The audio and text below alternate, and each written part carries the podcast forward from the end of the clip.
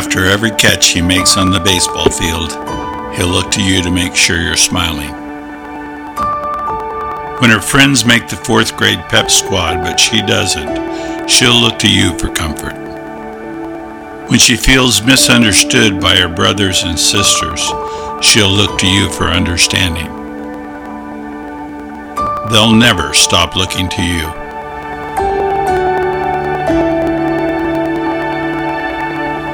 When she walks down the aisle on that magical day, she'll look to you to bring peace to her anxious heart.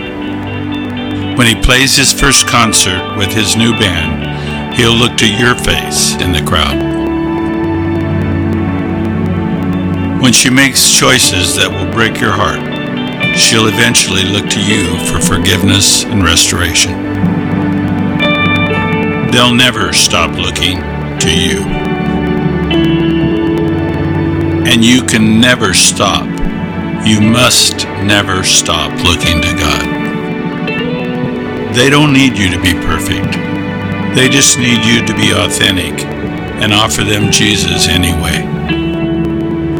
They need you to try your very best. And even if you fail, they need to see you rise up again. They need you to follow hard after Jesus as best you can because they will never stop looking to you. Son, I'm writing these words to you because you are and always have been the legacy I've wanted to leave. And now, it's your moment. It's your chance to leave a legacy of loving Jesus with all your heart and soul and mind and strength. They'll never stop looking to you. And that's the way God created it to be.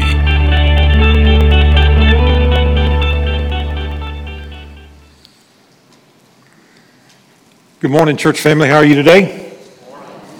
You guys are sleepy. Let's try that one more time. Just one more time. Good morning, church family. How are you doing today? There you go. You're doing better today. You know, you got these people. Karen, where is Karen? Is Karen Hurley still in here? She may have slipped out. Y'all need to pray for her fingers because they may be on fire on the piano. I was watching her the first song and I'm thinking to myself, she's going to hurt herself. And so uh, we have some incredible musicians at Heritage, but there's a lot of people behind the scenes and behind the cameras. Would you give them a round of applause and say thank you? you have people that give hours and hours of their time every week helping serve and make sure that things go well. And for Alex and Drew and Keith and Linda and I can't see who's that, Megan back there. Thank you guys, and plus all the others that serve, because there's a rotational basis. We talk about that a lot, but thank you guys for all that you do. I want you to turn in your Bibles today to Psalm 78. We're going to be there. Um, we're going to do something a little bit different like we did a few weeks ago. We've been in this series called Kingdom Families, and I don't know if you've realized there's been a progression. We started out around missions and family missions, being on mission as a family with Dr. Jeff Street. Uh, Dwight, Dwight Bain, Dr. Dwight came in to be with us to talk about family health and and uh, the role, uh, what, what's happening in families. And then, uh, and then we had baby dedication. There were lots of babies and young families. And then last week we had, had Michael and Hux and, and our teenagers in here for graduation. And, and uh, what a great day it was. And so today, how can we get away from this deal on kingdom families with not talking about seasoned adults or those that are grandparents? Um, and so I, you've heard us, Meredith and I talk there there's, I don't think there's anything that's more important in our life than our kids not only just knowing Jesus, but walking with Jesus. That's really important to us. And not just them walking with Jesus and following Jesus, but, um, you know, like for Abby and Landon, um, Landon, Abby's husband, for them to follow Jesus. And one day, if God provides children, that, that their children would, would follow Jesus and that the children of their children would follow Jesus. Down the line, that legacy of faith, that's why we were started, people. That's where the name comes from. Wayne, that's where it comes from.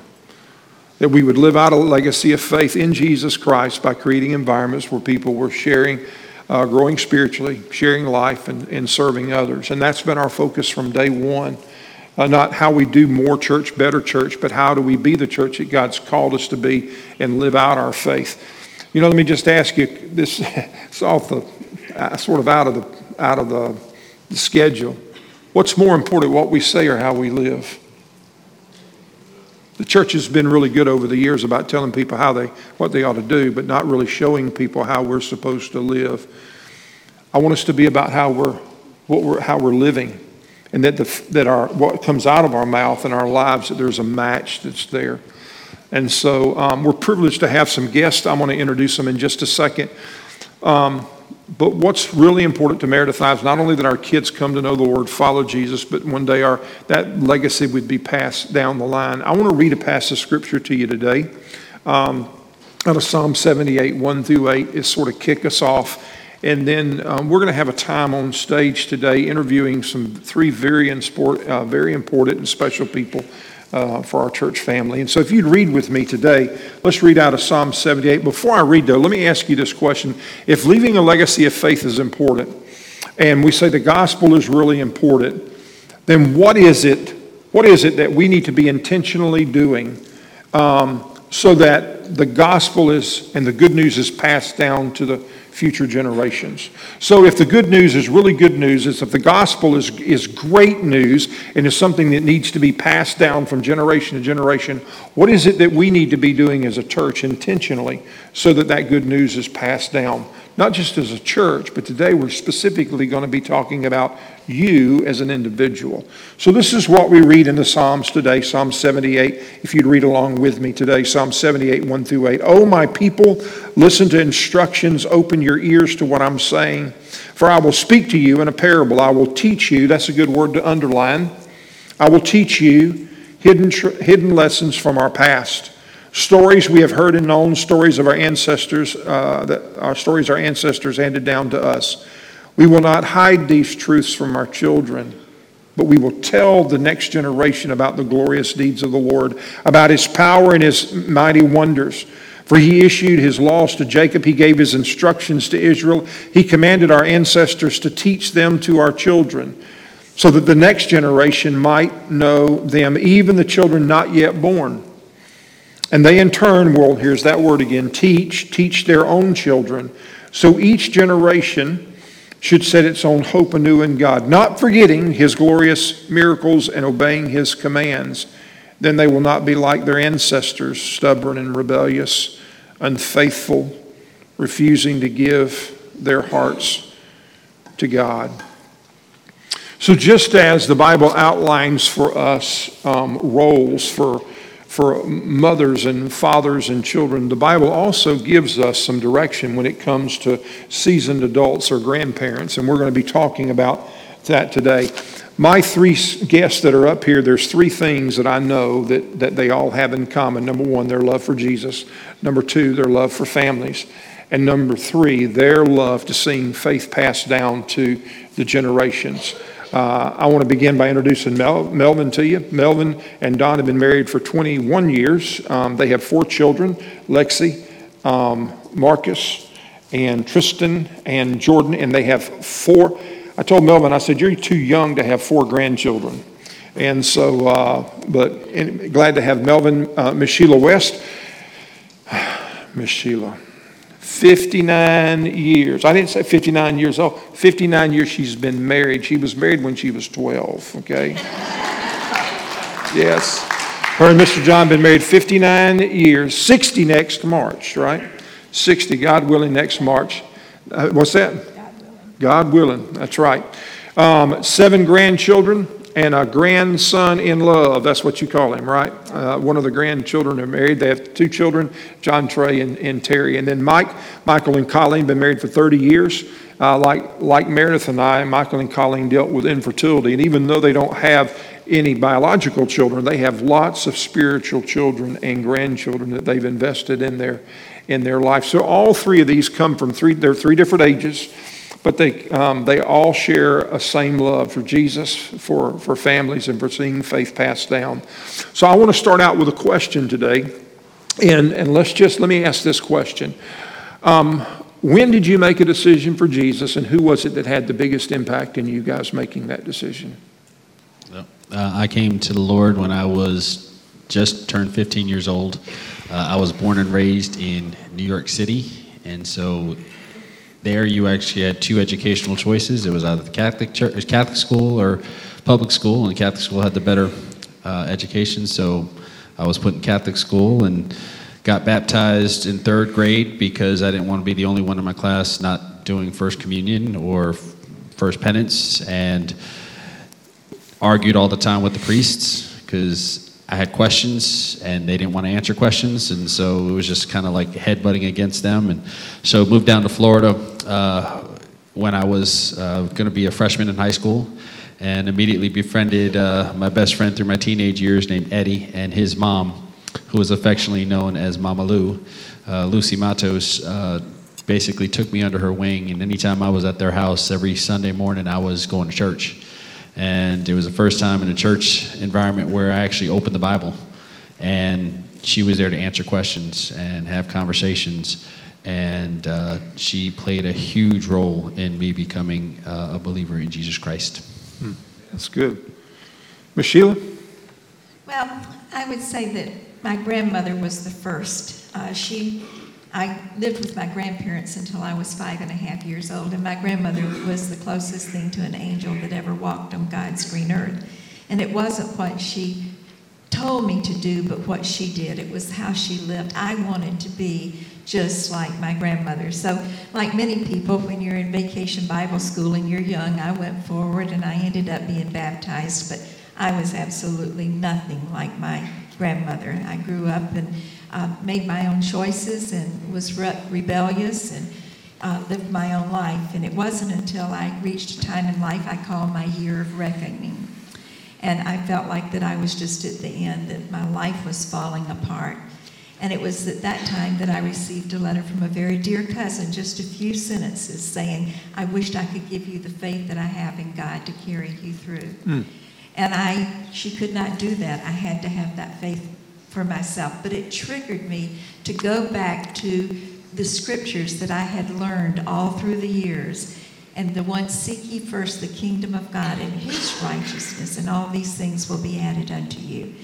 The Holy Spirit revealed to me that I had sought God's help all my life, but I had never sought God Himself. So I got down beside the bed that night, just me and Jesus, and I asked Jesus Christ to come into my life and be my Savior and my Lord.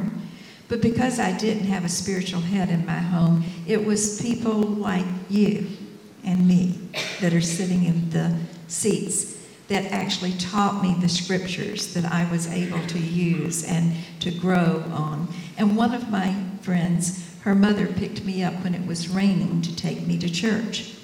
And her name was Aunt, I called her Aunt Irene.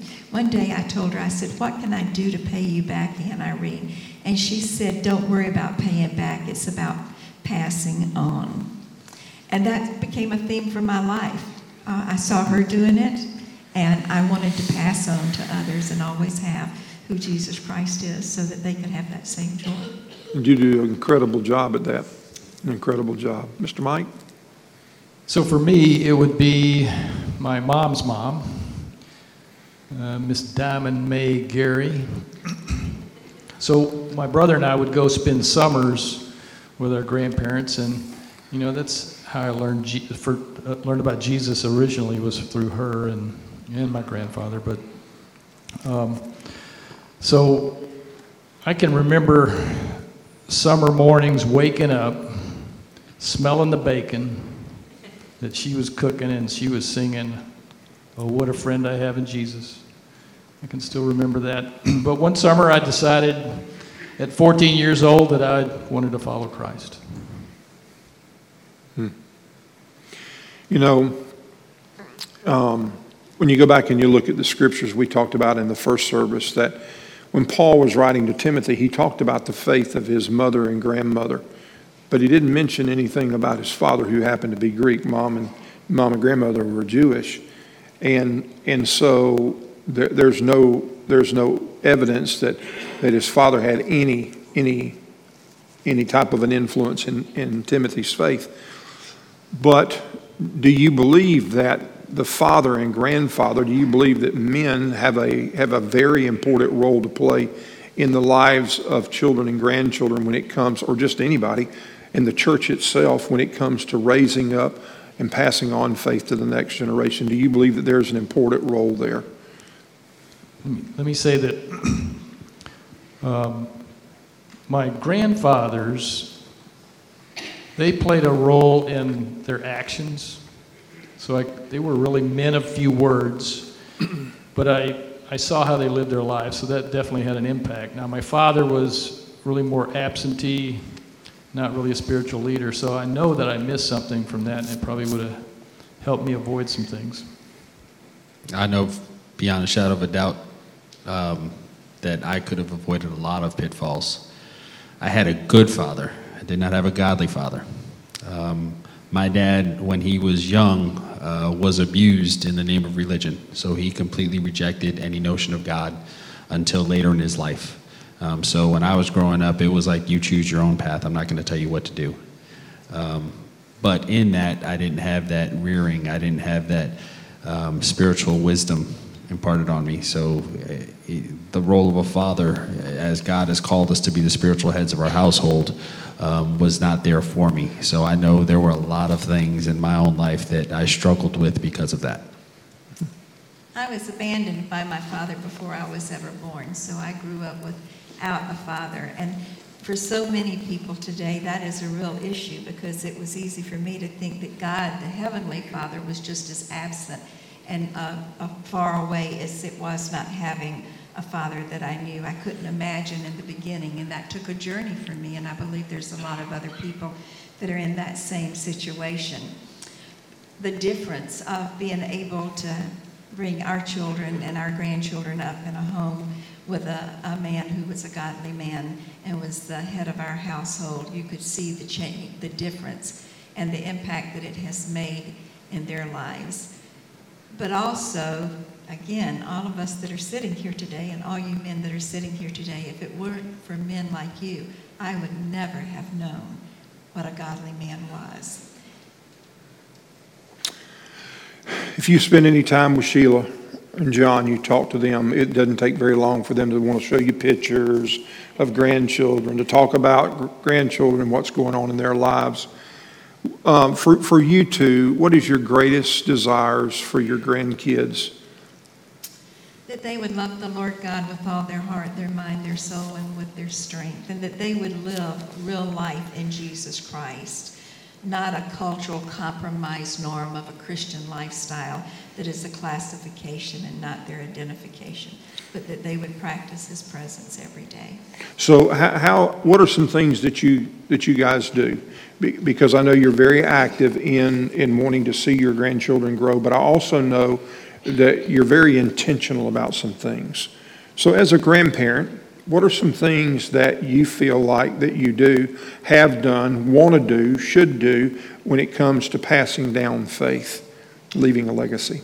We talk about Jesus. It's normal conversation. It's not churchies or any of that. We just talk about Jesus. We talk about what Jesus has done in our lives. We talk about our failures and how if it hadn't been for God that we wouldn't be where we were today. We're very open. We're very transparent with them. When they come to us with questions or things that they don't understand, we um, refer them back to what God's Word has to say about it. And we're not preaching at them. We're having a conversation conversationally talking about what God does. It's just a way of life for us that they would know that He is, Christ is the head of our home, and that He is the way, the truth, and the life, and that there's nothing else that's going to get them through this world. Yeah.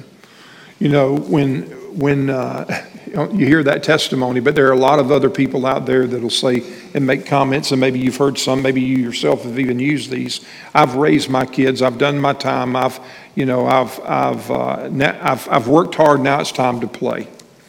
So, what are some of the excuses that um, that grandparents may use or older adults when it comes to leaving a legacy? What are some of the excuses or, or things that they may utilize um, to sort of maybe try to get them off the hook? What are, what are some of those excuses?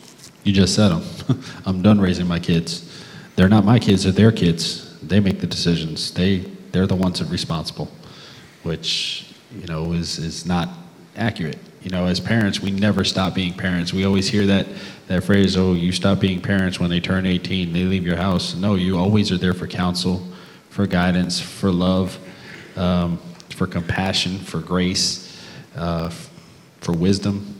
That that never stops, and and you always love your kids. I mean, and I don't I don't think that God doesn't stop loving us when we turn a certain age or anything. So uh, that's just that's a lie, as like you'd like to say from the pits of hell. You know, you know they, they might say, well, I'd rather be golfing or fishing. But that's a good place to talk about Jesus. That's right. That's right. Nothing wrong with that. Well, I haven't found the word retirement in the Bible yet, but you can't leave a legacy of faith if you're not living a legacy of faith. So none of us have an excuse uh, for not living out our faith in our everyday lives. But you know, when you look at the scriptures, it tells us not just to live it, but to pour into others what God has poured into us. And there's a way that every single one of us can do that, not only with the, ba- the babies or the children or the teenagers, but with the others. We've got a lot of spiritual babes and, that are adults within our congregation and in the world today. And they need to be poured into. They need examples of how you can continue to grow in grace as you get older, because we're all going to continue to grow. We all learn something new every day.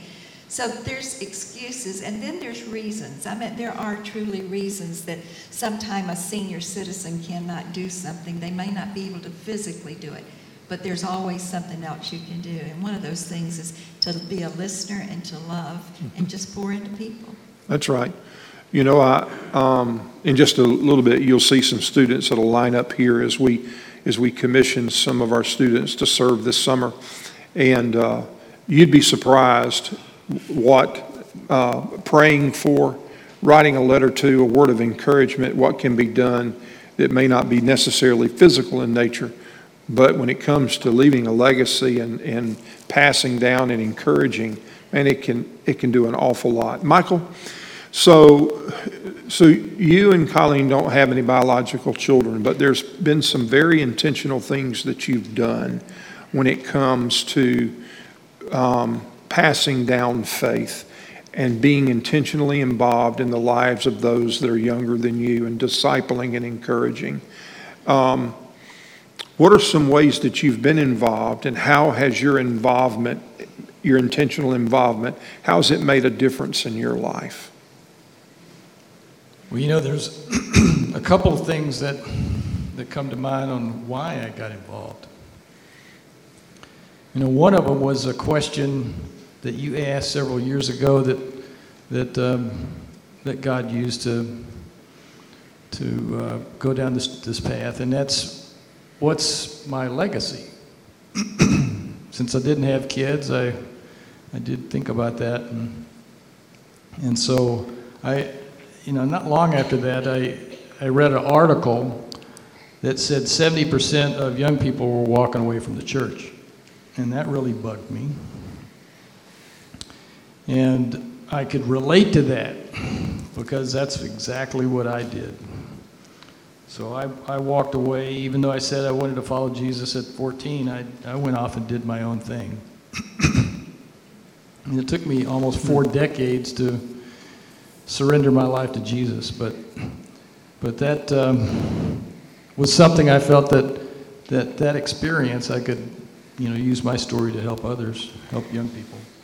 And so I found a book kind of getting ready for this. It was called So the Next Generation Will Know by Sean McDowell and J. Warner Wallace. Excellent book on the current generation. And so I, you know, God used that book to to help me go down this path. And I said, I think uh, I need to get involved in youth ministry. So, so I went to Colleen one day and I said, you know, God is is drawing me into the youth ministry. And she said, Wow. I didn't see that coming. You know, Mike, looking back though, but I know that you, I don't know about some of the others, but I do know the phone calls that you've made, the notes that you've written, the texts that you've written, the books that you've given. And um, you, you've played a huge role in a lot of young men's lives over the past few years when you've been involved. And uh, you know what? You may never see the fruit of that. You may not see the immediate fruit of that, but I will tell you that you've had an impact in the lives of kids in just that short amount of time. It's been a huge blessing to serve alongside of Melvin in the beginning and then Brian after that. And now Hux. It's been incredible to see what God has done in the lives of these young people. Okay, Sheila, I didn't ask this question in the first, in the first uh, service, but you're an administrator by nature. And let's just say you're designing a job description for a grandparent. What are some of the, what, what might be some of the qualities or, or descriptions of responsibilities that you say would be in the job description of a parent who wants to leave a legacy of faith? Well, Sid gave me a heads up he might ask this question, so I really did some thinking and pondering about it. First of all, I don't see grandparenting being a job. I see it as a divine assignment with a lot of purpose behind it. And I'm a purpose driven person to begin with, so I write purpose statements to clarify in all areas of my life what I should be doing so that I can bring it back quickly. So I'm just going to read you what my revised statement. I wrote one for my grandkids years ago when they were little, and I've had them through the years as they've changed ages, what it was. But to me, this is what uh, the purpose of a grandparent is to be an influencer with unconditional love, bridging the gap within the boundaries within the boundaries because it is the, ch- the parents of the children's responsibility to bring up their children. We are there to bridge the gap in ways that are needed. As an ambassador, passing Jesus Christ along to, uh, to my grandchildren, being real and a witness of how God's work works in the real world that leads them to walking with Jesus and sharing the stories of God's faithfulness to be approachable, slow to speak, quick to listen without judgment, encouraging and speaking truth in love, and being the battle axe, praying without ceasing. The Bible talks about a battle axe, and battle axe is an axe that can break up and, and break down strongholds. And that I feel that that is our responsibility because, see, uh, I don't always understand my grandchildren, but this one thing I do understand that the enemy has a desire to devour them, and that it is our responsibility as grandparents, it is our responsibility as believers to be fighting a spiritual warfare Amen. and not fighting with them, but fighting for them and having joy in the process. So, this is the other thing that these three have in common. They're all perfect. They've never made any mistakes. I don't know if you know that about them. That's why I chose them. See, I looked upon the audience and I thought, there's nobody else perfect except for these three. That's not the truth. And so, uh, so you guys have made mistakes in life. You guys have struggled. There's been times you've already said that there have been times you rebelled against the Lord.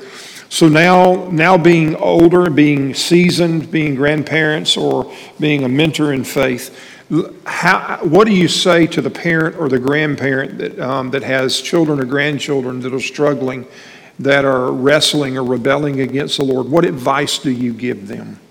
What do you say? Be consistent. Keep loving them. Keep leading them. Keep teaching them. Keep showing them. Um, guide them. Um, and we spoke about this in the, in the first service. Uh, make sure that your community is involved. Uh, because when they don't want to hear necessarily maybe their parents' voice, um, they'll speak. They'll they'll hear somebody else's voice who speaks the same language. So um, love them, pray for them, guide them, lead them, be consistent.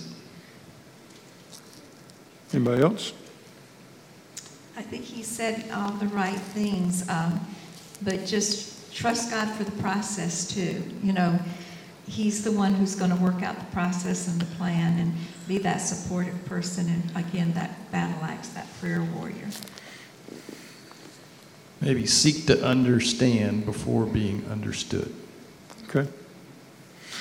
So you have grandparents and seasoned adults that would say, you know, I, I, I sense, I sense a conviction, not guilt. It's the last thing we want to do. We don't want to put guilt on you. But I sense a conviction that maybe I need, I, want, I need to be more involved.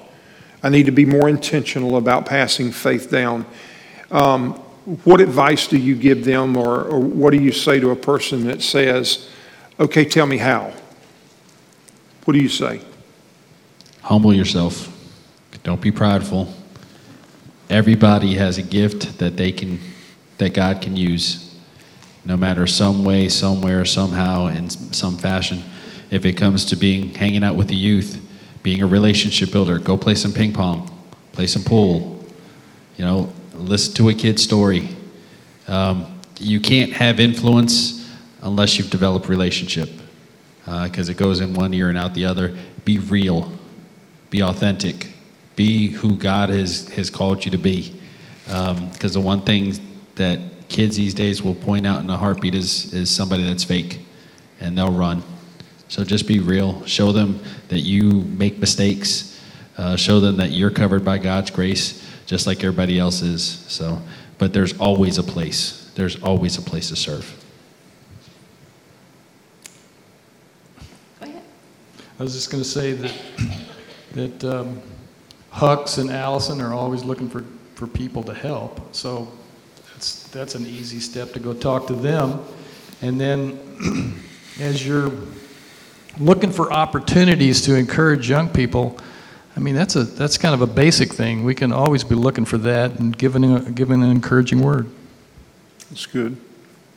Just um, be yourself and pass it on. God doesn't waste anything. Everything that's happened in your life, He wants to use to make a difference in someone else's life. I told you that I was abandoned by my father, but my mother died when I at 47 when I was 20 years old. And after that, I made the decision that I wanted to try and find my father. And when I found my father, I found out that he was Jewish, that he was a research scientist and virologist, and that I had five siblings that I did not know about, and that they lived in the Bible Belt of Houston, Texas, and not one of them knew, knew Jesus Christ as their personal Savior. Well, at that time, my, my uh, siblings were teenagers. And just being able to live with them and be able to pass along, but not be religious. Don't try to cram anything down anyone's throat, but be a glow that will draw them to Jesus Christ and make them want what that you have. And we pass it on. We pass it on both ways. And let me encourage you, teenagers and you younger people, that God's going to use you to pass it on. We don't have to wait. There's always a younger person that you can pass it on to. And there's always someone else that's watching you who is older that you can pass it on to. And one of the greatest joys of my life is that before my father went to heaven, he accepted Jesus Christ as his personal Savior so he could go to heaven. And at this time, all of my sisters have accepted Christ as their personal saviors, and they are passing them on to their children and to their grandchildren. It's a multiplication process, and just enjoy being part of the process. Don't try to turn it into a program. Just be a person and be a people of God. You know, you you may not be a teacher. You you you may not be uh, an educator. You, you may not be a person that's good at, at certain things, but everybody plays a part. Every one of us in here play a part when it comes to raising the next generation, regardless if you, you believe that or not. As simple as knowing is knowing the names of children and calling them out. You know, one of the things that I try to do from time to time, especially among the staff children, is is I, I try to text them or, or, or or see them or say things to them just from time to time because you know you never know what your text what your text your your spoken word your little letter that you write to them might, might the difference it might make. And uh, you never know that just the name you calling them by name and you may not think that's that big of a deal. Listen i don't know of anybody that doesn't like to, to have their name called. Hey you you come here. Don't, you know You know, Brian likes to be called Brian. Steve likes to be called Steve. Don likes to be called Don. Matt likes to be called Matt. We love for people to call our names, and kids love you to call their names. So all of us have, have a way that, that we can interact and respond. So let me ask this last question before we, we do something else really quickly. Um, so what resources? So, so I'm, a, I'm a parent, I'm a grandparent, and I'm, I'm, I, I, I want a resource. Um, is there any resources? I know you guys are resource people. Is there any resource that's out there that you say that's helped you when it comes to, to grandparenting or being intentional about discipling the next generation that you'd like to share? Michael, you shared one a while ago. Yeah, that book, uh, So the Next Generation Will Know, by Sean McDowell and J. Warner Wallace, is an excellent book. You can also go to seanmcdowell.org, his website. There's a lot of great resources out there for young people today. To me, my greatest resource has been my community. Um, when we came back home, one of the great things about coming home was that my kids had their community to come back to um, that was like-minded, you know, that that sought after the things that they were seeking after. So for me, it was those people that poured into me. Um, the people are the greatest resources because it's good to surround yourself with people that have been there and done that and done it well. And so to model that example and model that behavior to me is one of the most invaluable resources. Well, I'm going to just be real religious here and say God's word because there's nothing else. It has it all to say that's in there. It's not, it's not, um, we're all different, and the way that we're going to do it is going to be different. There's um, not a right way or a wrong way for my grandchildren. There's my way, and that's what they're going to know and what they're going to see, and the same is true with yours. So, listening to the Holy Spirit and using God's Word as a discerning word, there's a lot of good resources out there that you can go to. But the more that you pour into God's Word and it's poured into you and you're pouring it out, you can't, y'all all know that. I'm not telling you anything you don't know. I am not an expert on grandparenting. I just have the great privilege that God gave me that assignment. And there's some of you that don't have that same joy that I have in being a grandparent. You don't have the same situation that I have, the same accessibility to your grandchildren, but you still play a part in those grandchildren's lives. And you can do that by prayer. You can do that by a note, whether it's your spiritual grandchild or whether it's your biological grandchild. I think sometimes we just try to tell people how to do it when really and truly they know what to do. They just have to be willing to be brave enough to do it. We will talk about the things that are most important to us. Is that a fair statement? You will talk about the things that are familiar to you. It's difficult to talk about Jesus and desire to pass down a legacy of faith if you yourself don't have it. Every one of us in here should be passionate about that. Every one of us in here should, should have a, a desire to, to see our children and grandchildren. Not our focus of just walking in these doors on Sunday morning and going through some rituals, listening to good music. That's great. But there's a, there's a purpose that God has, has given to us and to make his name known. And, and that's a big deal. And there are multiple ways that you can be involved in that. And you don't have to be a, a spectator, you can get in the game. All of us should be in this game, and all of us should be participating. I want to read a passage of scripture before we close. Can I say one more thing? Absolutely. As the senior person on this stage, you can say anything you want to say. You know, there's nothing more wonderful than parents sharing Christ with their children.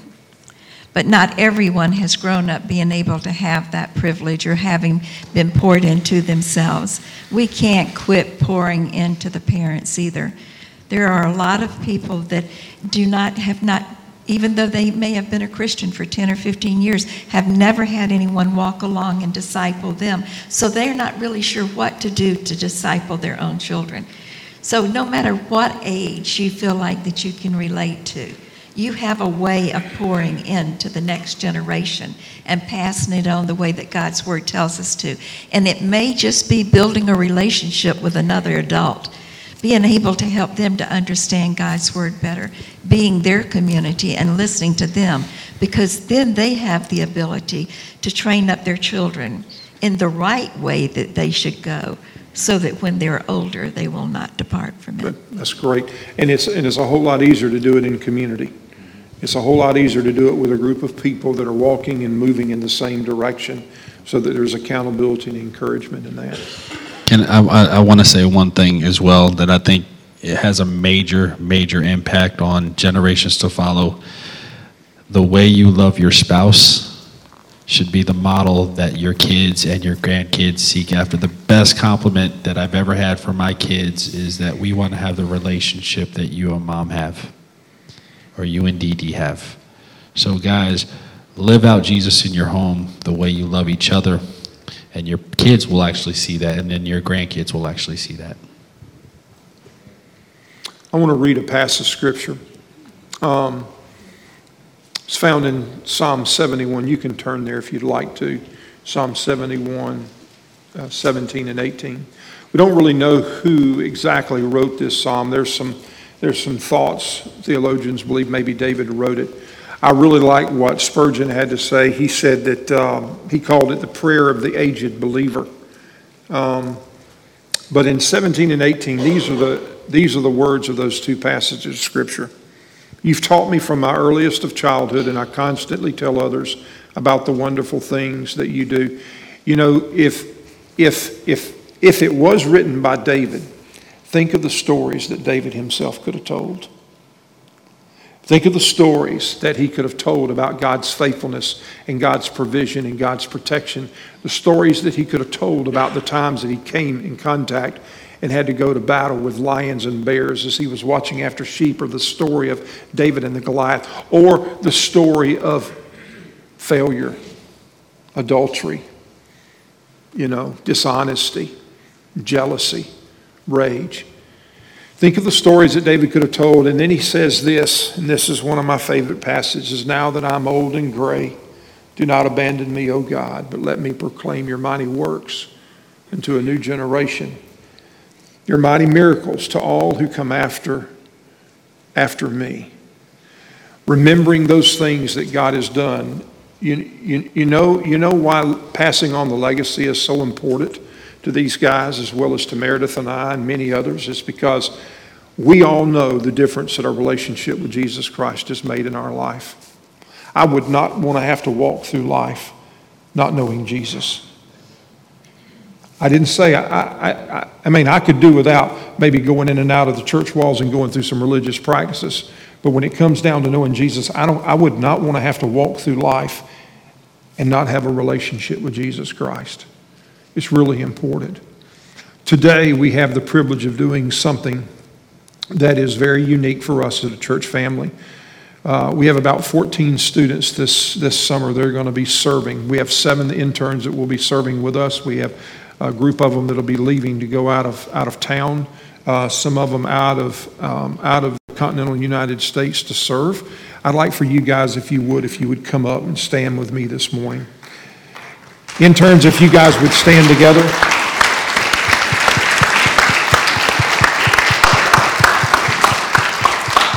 If our interns would stand together, and then, then, then those that are going off on mission, I'd like for you guys to stand together. And, and so. Um, I'll sort of give a really quick synopsis. So, um, Logan is on the end. Logan and Peyton. Peyton, raise your hand. You guys get a chance to see Peyton. Logan and Peyton are sort of they're sort of co-leaders this summer in our interns that, that'll be serving with us. Uh, Lincoln and Anna Grace will be serving with Hooks in student ministry. Um, Caleb and Peyton will be serving in music ministry. Uh, Tristan and Landon will be serving with Allison in um, children's in our children's environments. Um, Caleb is, is going to be headed off with Summit Ministries. He'll be serving in Tennessee and also Colorado this summer uh, as an intern and a counselor. We got Josh and Adam Westgate and also Lily Braun that are headed to Alaska, of all places, on mission. On mission, that's what they're going to be doing there. Uh, There'll be, a- uh, it's called, it's Solid, Solid Rock Bible Camp, and that's where they'll be serving at. There's three of them be serving there. And then Lindsay's going to be serving at Salt Church up in Gainesville. She'll go on as an intern, be working in their small groups. And then Abigail Linton has already left, um, and she, she started serving today um, up at Abilene Baptist Church in Augusta, Georgia. And um, the, the great thing about this is that every one of these students that are here have been influenced by these three people that are on stage. Isn't that awesome?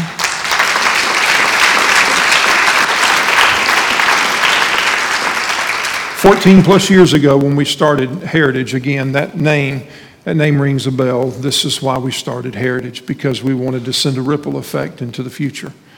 That God would use us in such a way, not just to do church on Sunday mornings, but it would be about passing faith on. And, and as I stand here, guys, I, I want to remind you of the passage of Scripture that we find in Matthew chapter 4, 19, when Jesus was walking along the shore in the early days of his ministry. And he, and he came upon Simon Peter and Andrew, and he said to them, Come follow me, and I'll make you fishers of men. And inside of that, there are three important things. Number one, the acceptance of a call. They both got up and followed Jesus. Number two, they were changed into the likeness of Christ by the power of the Holy Spirit. Come follow me, and I will make you. You don't change because you want to change, because you want to be a better person, but you're changed into the likeness of Christ by the power of the Holy Spirit at work in you. And the third thing is which all of you guys are practicing today. Come follow me, and I will make you fishers of men. That you're committed to the mission of Christ. You guys, um, you guys this summer are going on mission because you want to be committed to doing what God's called you to do. There's one last word I want to leave you with. It's the word fat. Okay, I'm not talking about my stomach. It's not what I'm talking about. I'm talking about three words, an acronym faithful, accountable, and teachable that you be faithful to the call that God's called you to, that you be accountable to those over you as well as under you and those walking beside you. And third of all, that teachable. That you'd be asking God as you're on this journey this summer, that you guys would be asking the question God, what is it you're saying to me? What is it you're wanting to teach me? What is it you're wanting to learn so that I can grow into, into more likeness of you and who you are? This morning, we want to be able to commission you guys. It's important to tell you today that, that not only we're going to challenge you to live for Jesus, that we're going to challenge you to be, to be faithful, accountable, and teachable. Um, we're looking forward, when you come back at the end of the summer, we're looking forward to hearing the stories about what God's done and the things that you've learned uh, as you've been away. Church, a really big, important part of this commissioning time and us praying over them is for us, for you to be able to see them, number one. The second of all, to know that um, that you're coveting and you're committing to pray for these students while they're gone. Some of you may want to call and say, um, and I, listen, we'd like to maybe send them a packet. We'd like to send them a note. We just want to encourage them. You can call us at the office. We'll get that information for you. Um, maybe you're here, our summer interns. There'll be opportunities to feed them. Students like to eat. That's all I can say. We all like to eat. But they'll be one of the things they'll do together, as they did last summer, is they'll go into the homes of some of our church family. If you'd like to be able to serve them, to host them one night, um, maybe it may be once or twice a week they'll be getting together. Um, but if you'd like to be one of those host families for one of those nights, if you'll call us, there's going to be a, a way that you can sign up to be a part of that. Um, but today, if you'd like to, if you'd like to commit to pray for them, I'd like to ask you to stand. I want to ask Jack Post would please come. Uh, he's one of our overseers. Mr. Jerry prayed for us this morning. I'm going to ask if Mr. Jack Post would close. And, um, and while Mr. Jack is coming, I want you to know that, that we, um, because we know it was a special day, we purchased some books from a, a gentleman by the name of Dr. Josh Mulvihill. Uh, Josh wrote a book on grandparenting.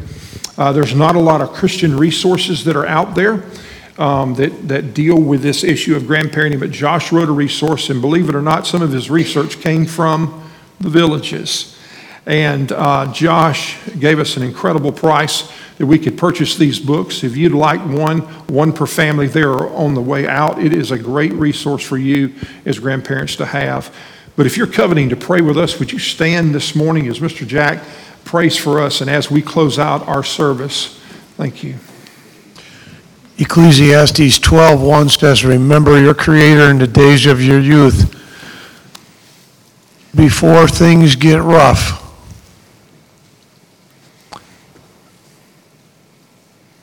Thank you for understanding that call, young people. Thank you that the Holy Spirit has placed in you the desire to do this. And so, Lord, we pray that you'll take each person's desire and commitment to serve you in their youth as a call. These times of serving in youth have lifelong impressions. Thank you for the commitment of each one here. There's lots of things they could be doing, but to choose to do this and not even to exactly know how it's going to be just says, Lord, I do remember who you are to me, and I want to serve you this summer. And we commit each one to you, Father. We pray in Jesus' name. Amen. Amen.